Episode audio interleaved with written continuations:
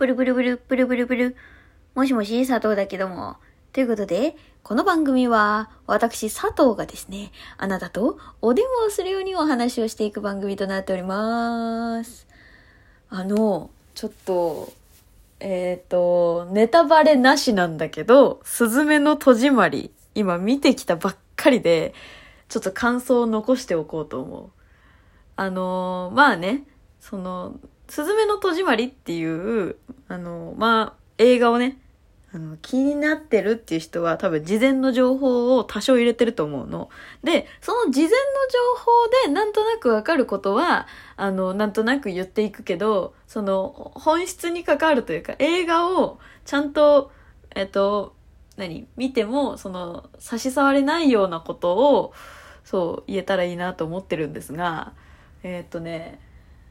まあ、あの新海誠監督がね、あの言ってた、その、緊急地震速報が映画の中で描写されますっていう風に言ってて。あの想像の5倍以上緊急地震速報流れてたわ。本当に。うん。あのー、1回ぐらいかなって思ってたんだけど、全然そんなことなかった。もうシーンごとになるみたいな感じだったから、まあなんとなくね、それを聞いて、ああ、地震の映画なんだなっていう風に、えっ、と、思う人がすごく多いと思うんだけど、あのーまあ、そうだったね。で、あのーまあそれを覚悟した上で行った方がいいっていうのは、絶対に見る前に覚えといた方がいいかなとは思う。あれを、もし、その、まあ、私たち日本人、えー2011年3月11日に起こった東日本大震災を、まあ、体験した人はすごくやっぱり日本の中で多いというかまあななんつうんだろうなそのほらその2011年に生まれた人は分かんないと思うしその2011年以前に生まれてほらあんまり記憶がないっていう人ももちろんいるとは思うの。なんだけど、やっぱり、その、親御さんとかも多分経験してるし、そう、っていう、本当になんて言うんだろうな、日本の人が、こう、一番身近なもの身近なものって言い方も変なんだけど、そう、なんか、一番、まあ直近で起きた大震災だと思うの。大震災というか、災害。そう。で、それが、こう、なんて言うんだろうな。それをどう、な、映画にすればいいんだろうって多分考えた末の映画なんじゃないかなと思う。うん。なんかね、その、メインがそれなわけじゃないんだけど、メインが他にあるんだよ、もちろん。あるんだけど、その、どうしてもその描写を残してる。でもね、うまいバランスで残してて、その、私もやっぱり、あの当時がフラッシュバックするような描写があったにはあった。だから、本当に、あの映像が未だに見れないとか、その、見たらフラッシュバックしてしまうっていう、あの映像ってね、みんな多分頭の中にいろいろ自分の当時の思い出とかがあるから、どの映像がフラッシュバックするとかは言わないけど、でも、やっぱり、その、思いっきりの描写はないの。ない。それは安心してほしい。だから、あの当時、そのままに近しい映像が流れるっていうことはないんだけど、でも、やっぱりフラッシュバックはするかな。私は、っていうシーンはあったね。でも、うまいバランスでそれを作ってくれてるから、すずめの戸締まりをね。そう、っていう映画を作ってくれてるから、だからね、私は、見れた。見れたっていうかその、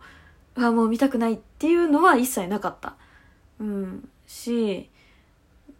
なんかこう、それから、あの震災から、こう、前を向いて歩こうっていうのを、こう、後押ししてくれるような映画だったから、そう、そういう意味では見てほしいなとも思うし、なんかこう、なんて言うんだろうな、日本人にとっては、まだちょっと早いかもしれない。うん、正直に言うと。まだちょっと早いかも。でも、海外の人に向けてとか、もっと年いってから、あの状況が、なんて言うんだろうな、覚えてなきゃいけないことではあるんだけど、私たちがもう少しだけ、こう、乗り越えられた時に、改めて見るのがいいかなって思った。もう10年以上経ってるのに、やっぱり、あの当時のことって忘れられないじゃん？私は、少なくとも私は忘れられてなくて、やっぱり、私も、その、やっぱり私の地域すごく離れてるけど、でも、やっぱり停電もしたし、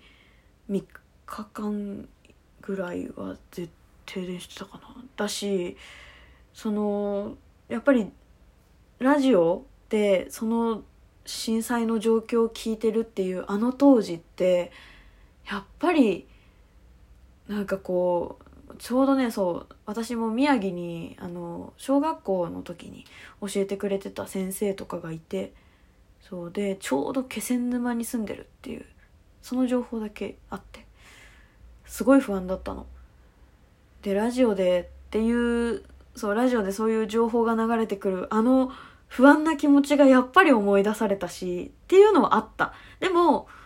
その、そうだからそういうのがフラッシュバックしちゃうて、もうわってなっちゃう人は、見ない方がいいかなとは思う。まだちょっと早いんじゃないかなって。でも、私は、あの、新海誠監督が書きたかった本当のところは、多分分かってないかもしれないけどでも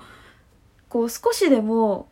あの震災というものからこう前に進める勇気をこの映画で少しでもその勇気が持てたらなっていうのを多分考えて作ってくれてはいるんだなっていうのはすごく感じた。うん。だからすごく前向きに最後は終わるのよ。うん、天気の子とかのね天気の子見た人はわかると思うけどえ？何その終わり方って感じだったじゃんえ？うん、東京どうなっちゃうの？って感じだったじゃん。見てない人は見て。お前それでいいのかよ、本当にって思ったから。多分、一回目見た人は絶対にそう思ってると思う、みんな。え、それでいいの？本当にって。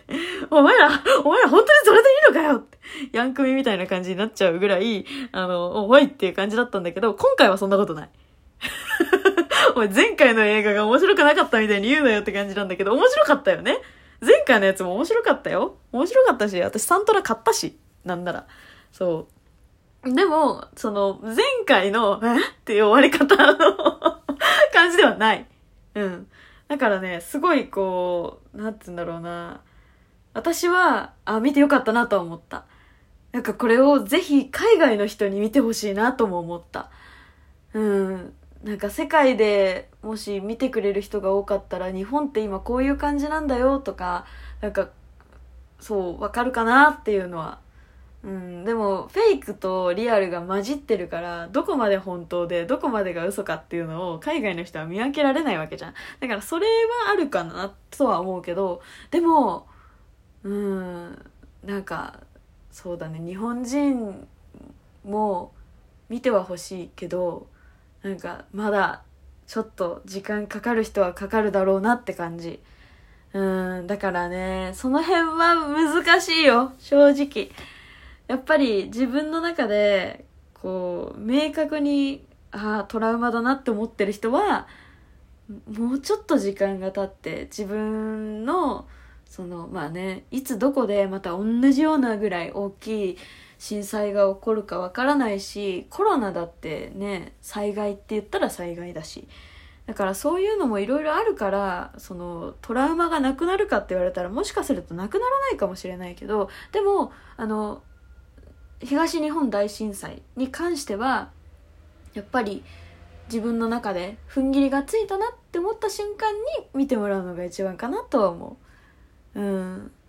かなわかんない。どうなんだろう。私は本当に直接宮城にいたわけじゃないしそのまあね私は知人にあのいや私は震災のその被災者じゃないよって言ってたの。もともとね。なんだけどその知り合いの人に「いや停電起きたでしょ?」って。不安な気持ち抱えたでしょこの先どうなっちゃうんだろうって思ったでしょ？そしたらもうそれは被災者だよって。十分被災してるよって言われてああそうかと思って。私も被災者だったんだってその時に思ったんだよね。だからまあ私は被災者っていう風に言わせてもらってるからまあ本当になんつうんだろうな軽度な被災者っていう言い方変だけどそうまあね実際に目の前でっていうのはないからそうだからねまあ見る人はある程度そういうことがあるよっていうことを意識意識というかやっぱり思ってから見た方がいいかなとは思う。うん。私的に、えー、星5中の 4! おい、4かいってこんだけ語っといて4かいって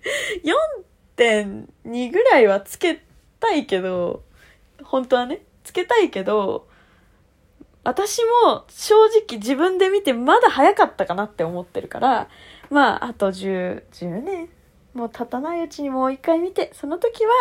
まあ、4.5とか4.7とかになってればいいなって感じです。うん。まだ早かったかな。みんなもね、もし気になったら、ぜひぜひ見てください。すごい綺麗だったし、面白かったよ。うん。なのでね、ぜひぜひ気になった方は、これね、聞いて気になった方は、見ていただければなと思います。ということで、また次回も聞いてくれると嬉しいわ。じゃあねー